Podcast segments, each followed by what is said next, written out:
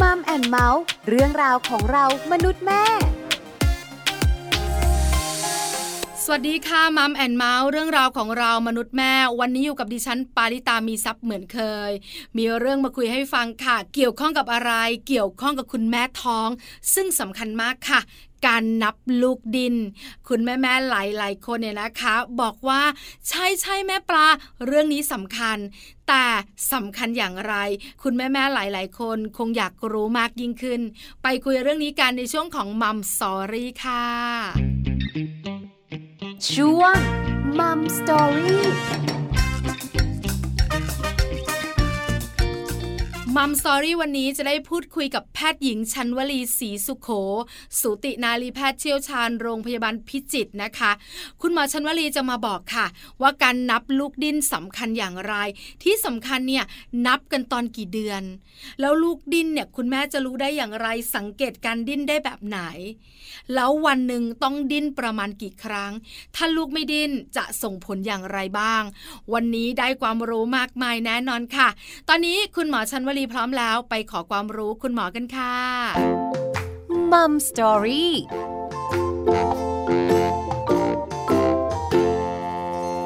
สวัสดีค่ะ คุณหมอชันวลีค่ะ ค่ะ สวัสดีค่ะคุณปลาค่ะ สวัสดีค่ะ ท่านผู้ฟังทุกๆทท่านค่ะ วันนี้มัมแอนเมาส์ขอความรู้คุณหมอ เรื่องของการนับลูกดิ้นสำคัญอย่างไร หลาย ๆ คนอาจจะไม่รู้ว่ามันสำคัญมากมายขนาดไหน เริ่มแบบนี้ค่ะคุณหมอคะการนับลูกดิ้นเนี่ยคืออะไรอะคะเด็กนั้นอยู่ในท้องคุณแม่นะคะเขาก็ส่งสัญญาณว่าเขายังมีชีวิตอยู่ในช่วงที่เขาตัวเล็ก ๆ เนี่ยไม่ใช่ว่าเขาไม่ดิ้นนะนะคะ คุณปลา เขาก็ดิ้นตลอดเลยนะคะ แต่เราเนี่ยไม่รู้สึกเพราะเขาตัวเล็ก ดังนั้นคุณแม่ท้องแรกเนี่ย เนื่องจากไม่เคยมีประสบการณ์ว่ามีลูกในท้องมาก่อน ก็จะรู้สึกว่าลูกดิ้นประมาณสี่เดือนครึ่งหรือยี่สิบสัปดาห์นะคะ ส่วนคุณแม่ท้องหลังๆเนี่ย ก็จะรู้สึกลูกดิ้นตั้งแต่ก่อนสี่เดือนคือประมาณสิบหกสัปดาห์ขึ้นไป อันนี้แล้วแต่ประสบการณ์ของคุณแม่แล้วก็หนังท้องด้วยนะคะ เรียกว่าพุงถ้าพุงหนามากก็จะรู้สึกว่าลูกดิ้นไม่ช้ากว่าที่บอก ก็คือท้องแรก 18ถึง20 สัปดาห์ท้องหลัง 16ถึง18 สัปดาห์ ทีนี้การนับลูกดิ้นเนี่ยมีความสำคัญอย่างไรนะคะ ปัจจุบันคุณแม่ก็เรียกว่าฝากท้องเป็นส่วนใหญ่เลยนะคะ ได้รับการฝากคันก็ไปพบแพทย์ตามกำหนด ในช่วงแรกๆเนี่ยก็จะนัดตรวจคันเดือนละครั้ง นั่นคือคุณหมอหรือคุณพยาบาลก็จะเจอคุณแม่เดือนละครั้ง ใช้เวลาตรวจประมาณสิบนาที แต่คุณแม่อยู่กับลูกตลอดเวลา ทุกวินาทีลูกอยู่ในท้อง ดังนั้นนะคะ คุณแม่สามารถสังเกตอาการปกติ หรือไม่ปกติของลูกน้อยได้พอกว่าจะไปเจอคุณหมอหนึ่งเดือน ดังนั้นคุณแม่ต้องรู้ว่าเออสุขภาพลูกเป็นยังไง เด็กที่ปกตินี้ก็จะดิ้นจริง ๆเขาดิ้นอย่างที่เรียนให้ทราบว่าดิ้นตั้งแต่ ท้องได้หกสัปดาห์ เวลาเราอันตราซาวเด็กขยับนะคะบางทีเรามองไม่เห็นว่าหัวใจหรือเปล่า แล้วก็ดูไปดูมาอ้าวเด็กขยับได้เพราะหัวใจยังเล็กๆบางทีหาไม่เจอ แต่ทีนี้ ตอนแรกๆเนี่ยเราไม่รู้ว่าลูกดิ้น แล้วเราจะรู้ได้ไงว่าลูกเนี่ยปกติดีนะคะสี่เดือนแรกเรายังไม่รู้ก็ให้ดูอาการของเต้านมที่คัด นั่นแสดงว่าฮอร์โมนสูง และไม่มีอาการผิวติอื่น คือไม่มีเลือดออกนะคะ โดยเฉพาะคุณแม่ที่แพ้ท้องเนี่ย ก็ส่วนใหญ่ฮอร์โมนลูกยังสูง เด็กก็มักจะปกติดีนะคะคำว่ามักจะปกติดีต้องได้รับการตรวจยืนยันด้วยนะคะ แต่พอสี่เดือนขึ้นไปเมื่อกี้เราพูดแล้วตั้งแต่สิบหกสัปดาห์ คุณแม่สามารถสังเกตลูกดิ้น ลูกดิ้นก็คือดิ้นนั่นแหละค่ะ ก็คือถีบนี่ลูกจะมีแขนขาเขาจะอยู่ในน้ำคร่ำนะคะ ก็คือถุงน้ำคร่ำเขาจะดิ้นอวัยวะที่เขาดิ้นและเรารู้สึกด้วยว่าเขาดิ้นก็คือเท้าเขานั่นเองดังนั้นเขาถีบปุ๊บเราก็จะรู้สึกลูกดิ้นหรือบางทีลูกเขาหมุนทั้งตัว เราก็รู้สึกลูกดิ้น การดิ้นของลูกเป็นสิ่งหนึ่งที่บอกให้เรารู้ว่าสุขภาพของลูกนั้นดี คือเมื่อก่อนเราไม่มีอันตราซาวนะคะ ตอนสมัยสามสิบปีก่อน พอเรามีอันตราซาวปุ๊บ การตรวจทางอันตราซาวก็จะบอกว่าลูกแข็งแรงดีไหมดูจากการดิ้น การกำมือ การสะอึกกระตุกอะไรพวกนี้เป็นการที่แสดงว่าลูกยังมีสุขภาพดีนั่นคือระบบประสาทเขาปกติเขาถึงดิ้นได้กระตุกสะอึกอะไรได้ กลืนน้ำค่ำได้นะคะ ก็สรุปว่าให้คุณแม่สังเกตลูกดิ้น คุณแม่ที่ท้องใหม่ๆแล้วคุณปลาพอคุณหมอบอกว่าให้สังเกตลูกดิ้นเป็นไงคุณปลางงไหมคืออะไรอะคะคุณหมอคะเออก็คืออะไรมันนั่นมันจะรู้สึกอย่างไรนะคะ ไม่ต้องรู้สึกอย่างไรหรอกคุณแม่ก็สังเกตดูเดี๋ยวก็ดิ้นนะคะ คุณแม่จะอธิบายว่าเหมือนปลาตอดผิวน้ำคุณปลาค่ะท้องแรก ๆ เนี่ยจะรู้สึกตุ๊บเหมือนปลาตอดผิวน้ำต่อไปมันเป็นลักษณะถีบอะค่ะ เป็นลักษณะเด็กถีบนะคะค่ะท้องก็โยกไปโยกมาได้ถ้าเขาถีบแรงนะคะ หรือบางทีเขาก็เรียกว่าเด็กโก่งตัวอ๋อก็ปูดขึ้นมานะคะค่ะดังนั้นอาการกระตุกอาการถีบเห็นส้นเท้าเป็นรอยส้นเท้าออกมาเลยนะคะเขาถีบได้แรงขนาดนั้น หรือว่าเขาโก่งตัวคำว่าโก่งตัวคือมดลูกโยไปมานะคะ นี่ก็เป็นอาการที่แสดงว่าลูกแข็งแรงมีการเคลื่อนไหว มักจะแสดงว่าเด็ก ปกติดี นั่นคือเราก็นับลูกดิ้นจค่ะริงๆจะไม่นับก็ได้ สังเกตก็ได้นะคะ ทีนี้บางคนสังเกตก็ไม่แน่ใจใช้วิธีนับ ลูกจะดิ้นมากเมื่อไหร่ ก็ดิ้นเมื่อเราพักผ่อน คือบางคนกลางวันเนี่ยโอ้โหทำงานโดยเฉพาะคุณแม่ที่ขายอาหารขายก๋วยเตี๋ยวแบบขายดีมากเลยค่ะไม่รู้สึกเลยว่าลูกดิ้นนะคะ จริงๆเราต้องนับลูกดิ้นหลังอาหาร เราได้นั่งพักใช่ไหมคะเราได้นั่งพักปุ๊บแล้วก็นับหลังอาหารหนึ่งชั่วโมง คนจะดิ้นไม่ต่ำกว่าสามครั้ง วันหนึ่งก็ดิ้น ไม่ต่ำกว่าสิบครั้งก็คือ นับหลังอาหารก่อนนอนเราพักผ่อนเราก็นอนตะแคงซ้ายสังเกตลูกดิ้นดูนะคะค่ะดังนั้นลูกจะต้องดิ้นทั้งวัน แต่เรามีเวลานับอาจจะเป็นนับช่วงๆเช่นช่วงหลังอาหารช่วงก่อนนอนนะคะ แต่จริงๆแล้วเขาดิ้นทั้งวันนะคะค่ะเด็กเนี่ยพอมีอัลตราซาวด์เราสามารถสังเกตได้เขาจะดิ้นดิ้นดิ้นดิ้นดิ้นอะแล้วก็หลับแป๊บหนึ่งอะดิ้นดิ้นดิ้นดิ้นเขาไม่ได้หลับยาวนานเหมือนผู้ใหญ่นะคะเขาหลับนิดเดียวแล้วก็ดิ้นต่อนะคะ ดังนั้นเราสามารถนับลูกดิ้นซึ่งเป็นตัวหนึ่งที่บ่งบอกว่าทารกแข็งแรงนะคะ ภาษาอังกฤษก็เรียกว่าเป็น bio physical profile อันนี้ก็คือว่าเป็นลักษณะพิเศษนะคะ แสดงว่าเด็กเนี่ยแข็งแรงดีก็คือการนับลูกดิ้นนั่นเองค่ะทีนี้คุณปลาตอนท้องคุณปลานับไหมนับลูกดินค่ะ แล้วก็ต้องจดบันทึกให้คุณหมอสูประจำตัวดูด้วยค่ะ คุณหมอคะใช่ค่ะ การดิ้นของเขาเนี่ยตัวเล็ก ๆ เนี่ย อย่างที่ชลีพูดว่ามีคุณแม่บอกว่า เหมือนปลาตอดนะคะ แต่พอโตขึ้นเนี่ยเขาจะดิ้นไม่ได้ตุ๊บตุ๊บตุ๊บเลยนะคะ อาจจะค่อยๆถีบออกมา การดิ้นอาจจะไม่เหมือนกันเปลี่ยนลักษณะนะคะ แต่ว่าอย่างนี้ก็ตามวันหนึ่งก็ดิ้นเกินสิบครั้งอืมนี่การดิ้นเนี่ยยืนยันว่าเด็กแข็งแรงจริงไหม ค่ะ จริง ๆ แล้วก็ตามทฤษฎีเนี่ยนะคะงานวิจัยต่างๆ ก็ยืนยันประโยชน์ของการนับลูกดิ้นนะคะ ว่าดูว่าเด็กแข็งแรงจริง และชมรีในประสบการณ์ ก็เจอคุณแม่ที่ บ่นว่าลูกไม่ดิ้นนะคะค่ะแล้วเราเอาเข้าเครื่องนะคะ ตรวจเครื่องไฟฟ้าหัวใจของลูก เพราะว่าเด็กขาดออกซิเจนจริงนะคะ แล้วก็การที่คุณแม่มาบอกและตรวจ และผ่าตัดคลอดทำให้เด็กรอดชีวิตนะคะอืมตอนผ่าตัดคลอดเนี่ย หัวใจก็แทบจะไม่เต้นเราต้องปั๊มกันนะคะ แสดงว่า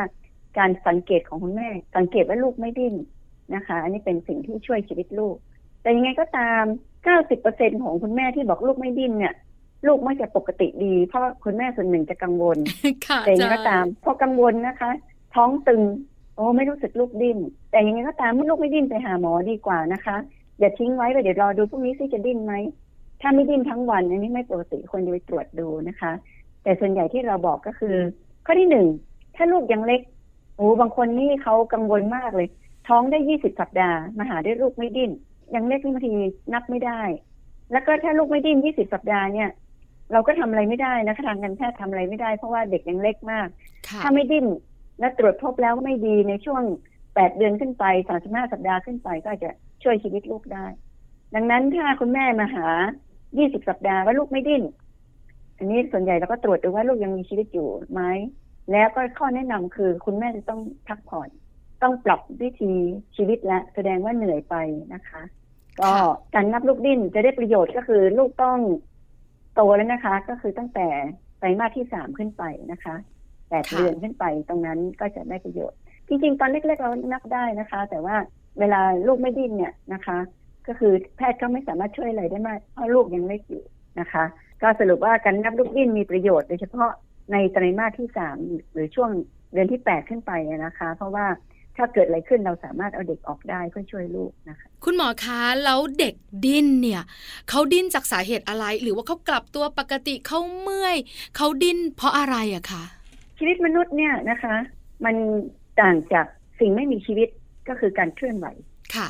สิ่งมีชีวิตทุกชนิดต้องเคลื่อนไหวนะคะโดยเฉพาะสัตว์ทั้งหลายหรือว่ามนุษย์เนี่ยนะคะ ต้องมีการเคลื่อนไหว ดังนั้น เวลาทารกอยู่ในท้องก็ต้องมีการเคลื่อนไหว อันนี้เป็นปรากฏการณ์ธรรมชาติ หรือเรียกว่ารีเฟกของธรรมชาตินะคะ เป็นนกลไกปฏิกิริยาของธรรมชาติ เด็กต้องดิ้นนะคะ ไม่ใช่เฉพาะทารกมนุษย์นะคะ ก็ทุกทารกของสัตว์ที่อยู่ในท้องก็ต้องดิ้นนะคะ ดิ้นก็เป็นการสั่งการของระบบประสาทนะคะ อันนี้เป็นเรื่องของธรรมชาตินะคะแล้วก็สิ่งมีชีวิตต่างจากไม่มีชีวิตก็คือการเคลื่อนไหวนี่เองนะคะ ค่ะ เพราะฉะนั้นการดิ้นของลูกเป็นเรื่องปกติ เพราะว่าเด็กจะเคลื่อนไหว ยิ่งช่วงไตรมาสที่3เนี่ยจะชัดเจนนะคะ คุณหมอ ว่าลูกเนี่ยดิ้นโอ้โหค่อนข้างแรง แล้วก็รู้สึกได้เต็มที่บางครั้งเชื่อไหมคะ คุณหมอ เคยให้คุณสามีเนี่ยเอามือมาจับที่ท้อง แล้วลูกก็ดิ้นตรงนั้นพอดีมือคุณสามีที่สัมผัสเนี่ยรู้สึกเลยอะในช่วงไตรมาสที่ 3 แต่การนับลูกดิ้นเนี่ยคุณหมอหลายท่านเนี่ยนะคะ มักจะบอกว่าสำคัญมาก เพราะว่าเราจะรู้ว่าลูกของเรายังแข็งแรงอยู่ ยังมีชีวิตอยู่ การที่ลูกของเราที่อยู่ในท้องเนี่ยจะเสียชีวิตแล้วไม่ดิ้นเนี่ยมันเกิดจากสาเหตุอะไรได้บ้างอะคะ คุณหมอคะเราจะได้รู้ไว้ว่า เออมันสำคัญนะ เด็กในท้องเนี่ยสามารถเสียชีวิตได้ หลายสาเหตุทีเดียวนะคะ และบางสาเหตุก็ป้องกันไม่ได้ค่ะ อย่างเช่นว่าหนึ่งเป็นโรคของแม่ แม่มีความดันโลหิตสูง เลือดไม่ไปเลี้ยงเด็ก เรียกว่า uteroplacental insufficiency คือเลือดไม่ไปเลี้ยงเด็ก เด็กก็ตายได้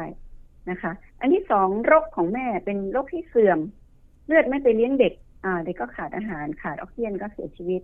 นะคะ อันที่สามปัญหาคือโรคหลุดลอก แม่ถูกกระแทก แม่ก้มๆเงยๆมาก ยกของหนัก โรคหลุดนี้ก็เสียชีวิตได้นะคะ ประเด็นอีกอันก็คือเป็นประเด็นของลูกเอง สายสะดืออยู่ดีพันเชลีในชีวิตของการเป็นสุติแพทย์เนี่ย เจอทารกเสียชีวิตเพราะสายสะดือพันเนี่ยนับสิบรายนะ ค่ะ และแต่ละรายเนี่ยก็คือมาหาด้วยลูกไม่ดิ้นแล้วเขาจะถามว่าลูกเขาเป็นอะไรหมายถึงตอนที่ยังไม่เด็กออกเนาะเราก็บอกว่าเออเด็กก็ดูหน้าตาปกติดีเดี๋ยวต้องตรวจดูแต่ว่าในประสบการณ์ของหมอเนี่ย ส่วนหนึ่งก็เป็นเรื่องของสายสะดือก็เป็นจริงค่ะสายสะดือพันขามีเจอรายน้องปลาไม่น่าเชื่อ พันขาสองสามรอบแล้วเสียชีวิต ที่พันคอก็มี และเอามือพันแขนก็มีนะคะ อีกอันนึงก็เป็นพวกสายสะดือตีบปรากฏว่าเส้นเลือด มันตีบตรงทางเข้าตรงสะดืออะ เสียชีวิต อีกแบบหนึ่งคือเด็กซนมากก็ทำเป็นห่วงอะคือสายสะดือติดตรงสะดือเนาะเขาทำเป็นห่วงแล้วลอดเข้าไปแล้วเป็นปมสะดือที่เป็นทรูน็อตก็คือเป็นปมจริง ๆ เหมือนที่เราผูกเชือกกับน้องปลาตาย โอ้ฉะนั้นเรื่องสายสะดือที่ทำให้เสียชีวิตนี่ก็เจอได้ พอสมควรนะคะ อีกอันหนึ่งก็คือเป็นความเจ็บป่วยของเด็กเองนะคะ ช่นเป็นเด็กพิการ อันนี้ก็เสียชีวิตได้นะคะดังนั้นการนับลูกดิ้นก็จะบอกทางอ้อมถึงสุขภาพของเด็กนะคะค่ะแต่ว่ามีกันคือมาหาได้ว่าว่าลูกดิ้นมากเกินไป โอ้มีเหรอคะคุณหมอคะ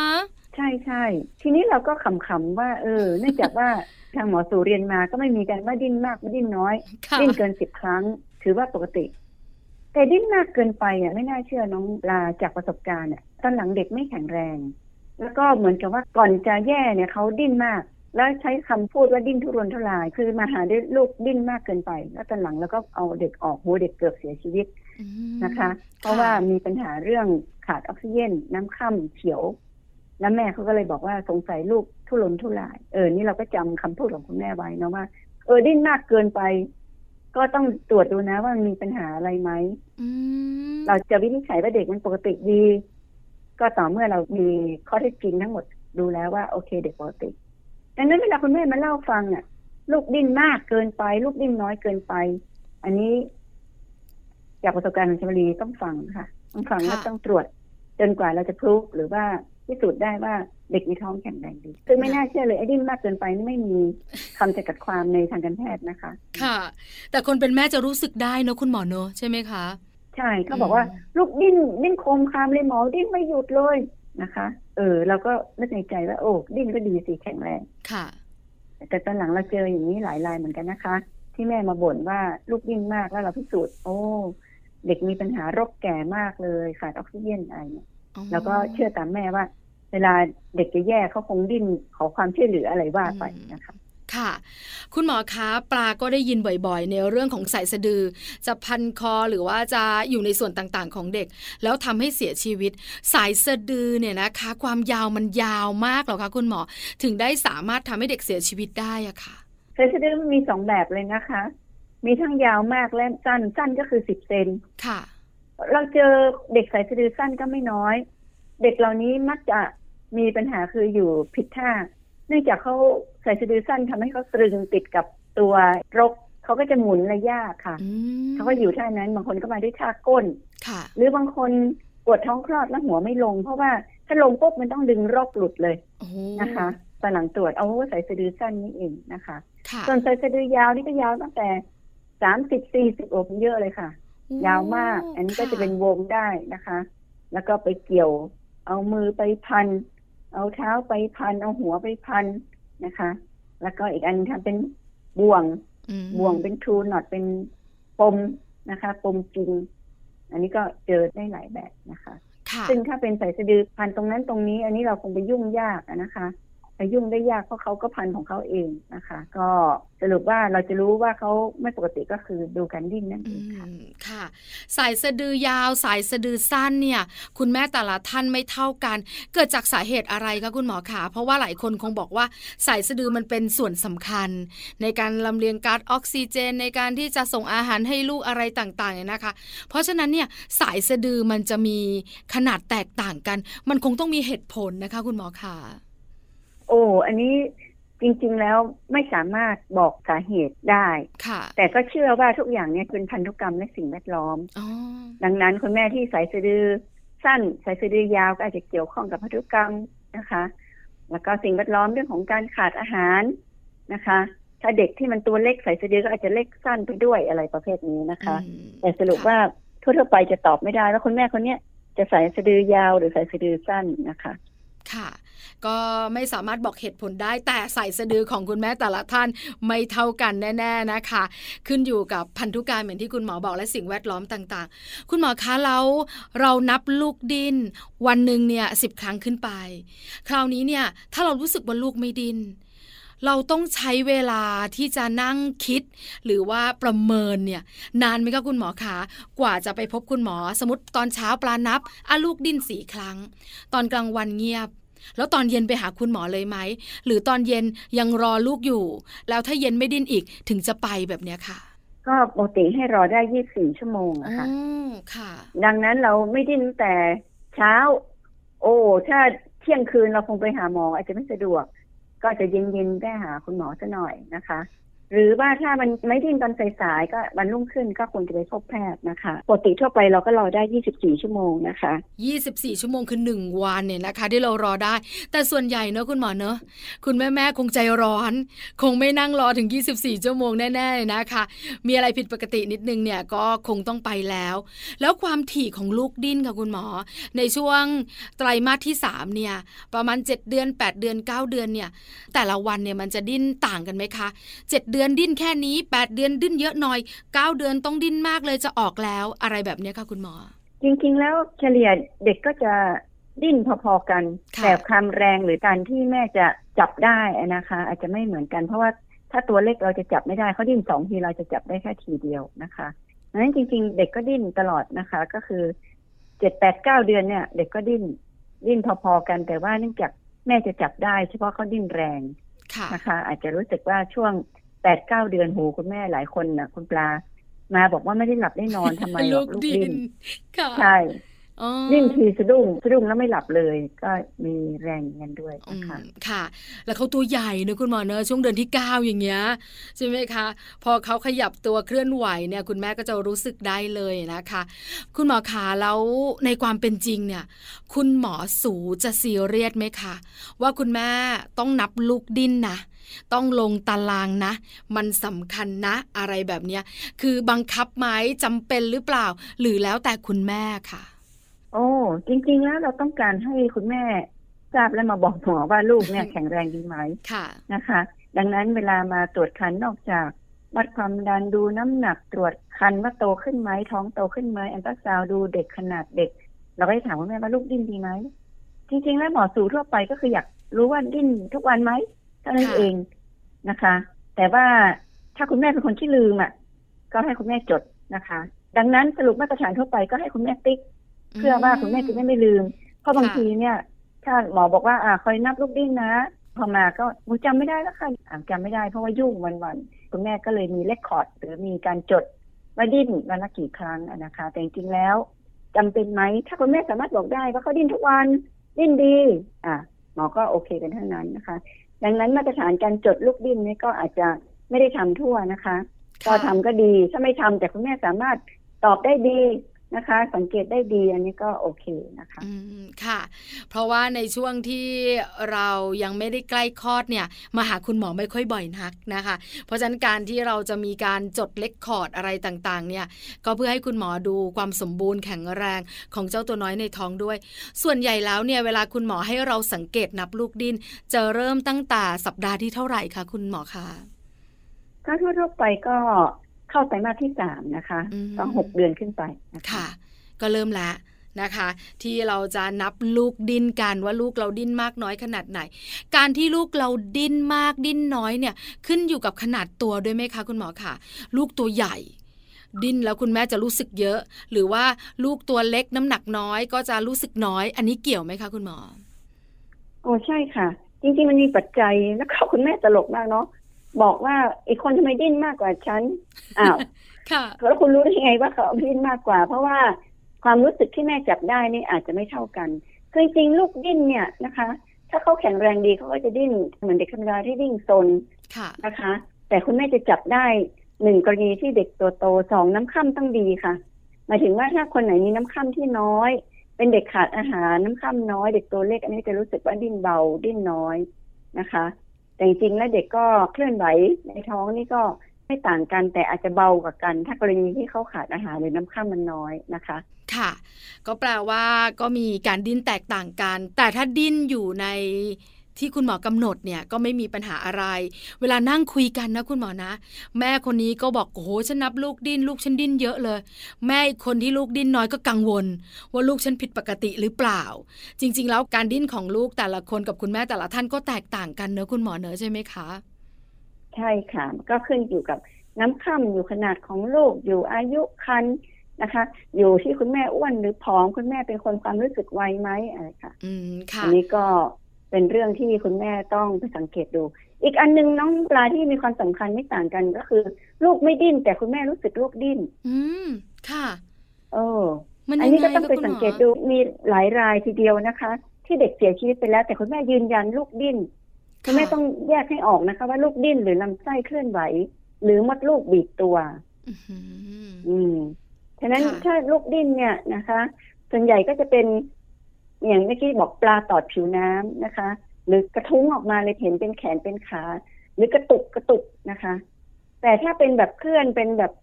เวฟนะคะ ระวังเป็นลำไส้ไม่ใช่เป็นลูกดิ้นนะคะ เคลื่อนเป็นเวฟหรือว่ากลายเป็นมดลูกบิดตัว แต่ลูกไม่ได้ดิ้นก็มีนะคะ ดังนั้นถามว่าเรื่องการนับลูกดิ้นฟังดูง่าย ง่ายก็ง่ายนะคะ บางคนนับไม่ได้ อันนี้ก็ถ้าไม่ได้ต้องถาม ถามแพทย์พยาบาลที่รับฝากท้องนะคะ ว่า ลักษณะดิ้นเป็นยังไง ให้เขาสอนให้ดู หรือแสดงให้ดูค่ะ ค่ะ ยิ่งคุณแม่มือใหม่นะคะ สงสัยอะไรต้องถามนะคะ เพราะว่าการนับลูกดิ้นเนี่ยก็เป็นเรื่องสำคัญ เพราะเราจะรู้เรื่องสุขภาพของลูกด้วย สุดท้ายค่ะคุณหมอคะคุณหมออยากฝากอะไรเพิ่มเติมเกี่ยวข้องกับประเด็นที่เราคุยกันเชิญเลยค่ะ เรื่องของการนับลูกดิ้นเป็นอันหนึ่งในการที่จะดูว่า ลูกเนี่ยมีสุขภาพดีหรือเปล่านะคะ แล้วก็เรียกว่าเป็นอำนาจนะคะ อยู่ในอำนาจของคุณแม่ทุกคนเพราะคุณแม่อยู่กับลูกทุกวินาทีที่จะสังเกตว่าลูกแข็งแรงไหมนะคะ ฉะนั้นลูกน้อยและคุณแม่จะสมบูรณ์แข็งแรงเนี่ย ไม่ได้อยู่ที่แพทย์ ไม่ได้อยู่ที่โรงพยาบาลนะคะ แต่อยู่ในการดูแลของคุณแม่เองนะคะ แล้วก็การดูแลสุขภาพรวมถึงสังเกตการเต้นหรือว่าการดิ้นของลูกเนี่ยเป็นหนึ่ง นะคะ ในหัวใจที่เราจะรู้ว่าลูกเราแข็งแรงดีนะคะค่ะ วันนี้มัมแอนเมาส์ขอบพระคุณคุณหมอชันวลีมาก ๆสำหรับคำแนะนำและความรู้ดีๆ ขอบพระคุณค่ะ ค่ะ ขอบพระคุณค่ะ สวัสดีค่ะ สวัสดีค่ะ Mom Story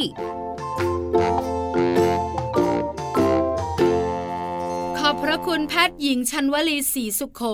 สูตินารีแพทย์เชี่ยวชาญโรงพยาบาลพิจิตรมาก ๆนะคะสำหรับความรู้และคำแนะนำดีๆ เกี่ยวข้องกับการนับลูกดิ้นสำคัญอย่างไร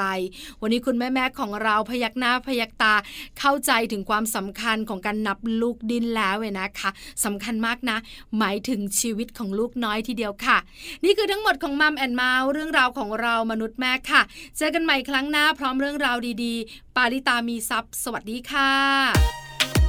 มัมแอนเมาส์เรื่องราวของเรามนุษย์แม่